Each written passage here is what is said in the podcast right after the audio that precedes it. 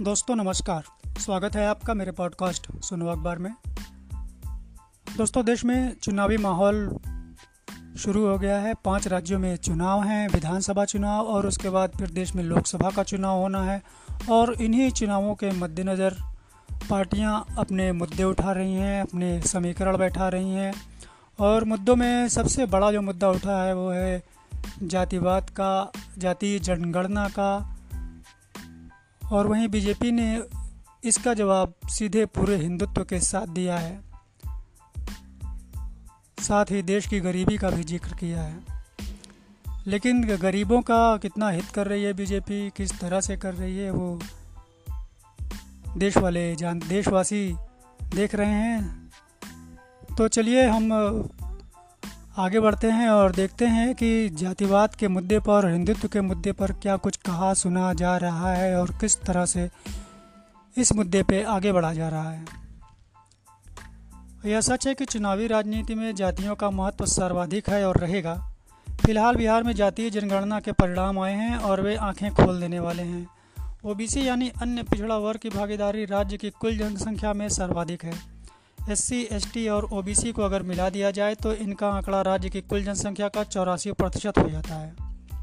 ज़ाहिर है कि ज़्यादातर राज्यों में स्थिति ऐसी ही होगी, क्योंकि तैतीस साल पहले मंडल आयोग की रिपोर्ट और उसके बाद समय समय पर इस वर्ग में अन्य जातियों को शामिल करने के कारण इस समूह की जनसंख्या वैसे भी सर्वाधिक हो गई थी।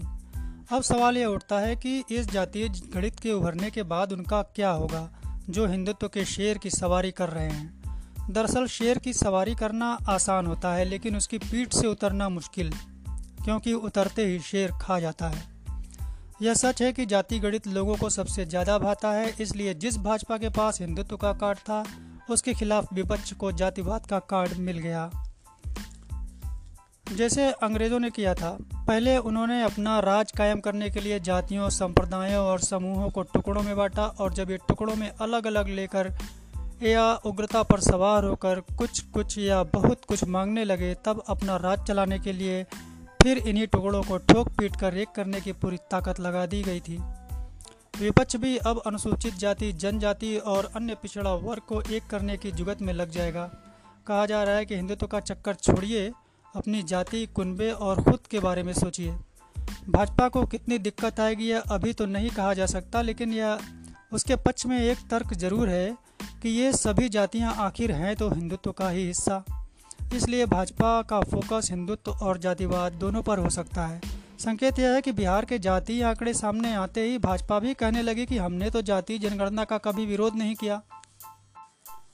मामला तब गर्माएगा जब विपक्ष कहेगा कि संपूर्ण जनसंख्या में जिसका जितना हिस्सा है, उसे उसी अनुपात में आरक्षण दिया जाए।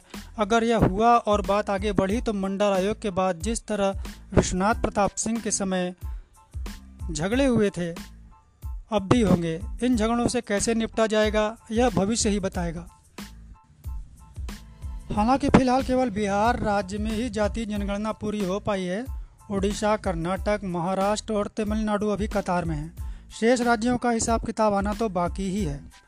इतना तय है कि यह जातीय जनगणना भारतीय राजनीति की दिशा और दशा बदल कर रख देगी। हो सकता है कि जिस तरह अभी चुनाव से पहले लाडली बहनों को मोबाइल और पैसे बांटे जा रहे हैं उसी तरह अब ओबीसी या एससी, एसटी अलग अलग जातियों को अलग अलग सुविधाएँ लुटाई जाएँ जैसे फला जाति की महिलाओं को गैस कनेक्शन और युवाओं को मोटरसाइकिल मुफ़्त में मिलेगी या फला जाति के लोगों को बस में आना जाना निःशुल्क रहेगा।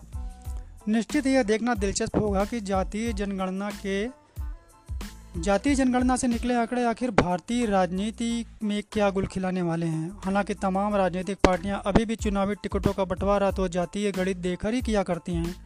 इसीलिए इन्हें ज़्यादा परेशानी नहीं होगी। परेशान होंगे तो वे आम लोग जिन्हें जातीय आधार से न तो ज़्यादा मतलब है, ना ही वे इस बेकार के लफड़ों में पढ़ना चाहते हैं।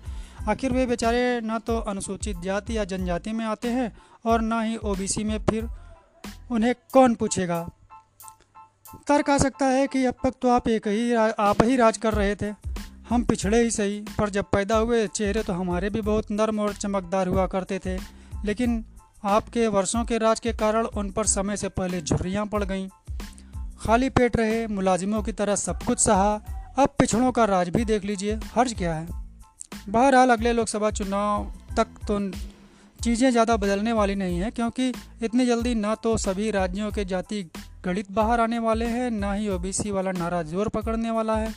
2024 के बाद चुनाव में यह ज़रूर जातीय जनगणना कमाल दिखा सकती है। जातीय जनगणना से जो हलचल पैदा हुई है राजनीति में, उसे थामने की कोशिश नरेंद्र मोदी ने धर्म को, धर्म से थामने की कोशिश की है। उन्होंने पूछा है कि तो क्या हिंदुओं को आगे चलकर अपने हक ले लेने चाहिए?